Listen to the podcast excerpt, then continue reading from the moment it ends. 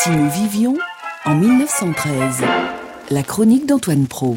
Rendez-vous comme chaque matin avec l'historien Antoine Pro et l'histoire. Euh, comme chaque jour, la France, il y a 100 ans et aujourd'hui, la grève en 1913.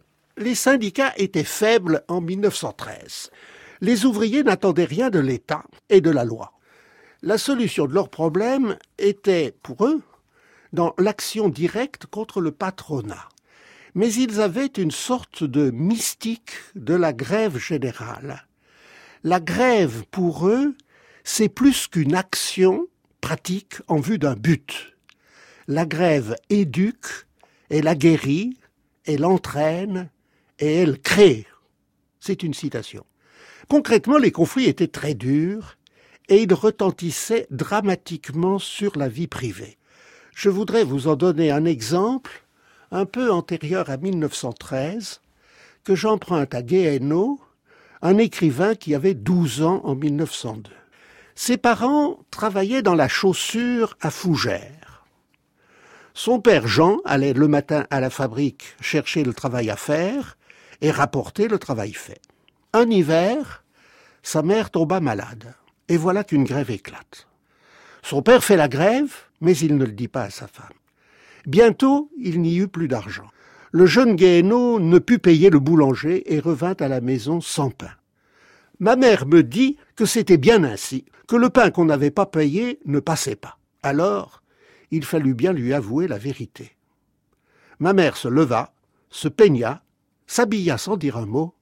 Elle était blanche comme cire. Et la voilà partie à la fabrique. Puisque les hommes ne veulent pas travailler, je vais travailler, moi, nous lança-t-elle sur la porte.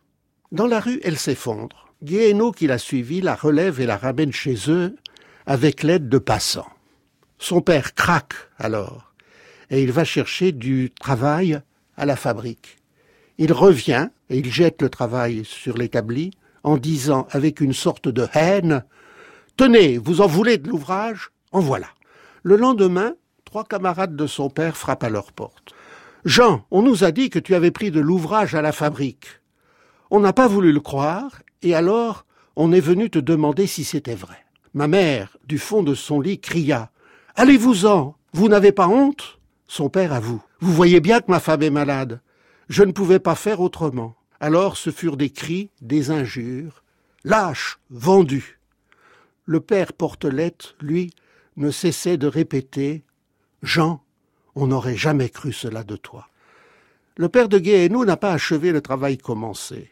Je cite Bien des années plus tard, quand ma mère et lui se disputaient ensemble, c'est toujours là ce qu'il lui reprochait. À cause de toi, lui disait-il, j'ai été appelé lâche. C'est la seule chose que les pauvres vieux ne se soient jamais pardonnés. Quant à moi, ce sont ces choses peut-être qui m'ont appris ce que c'est que la dignité.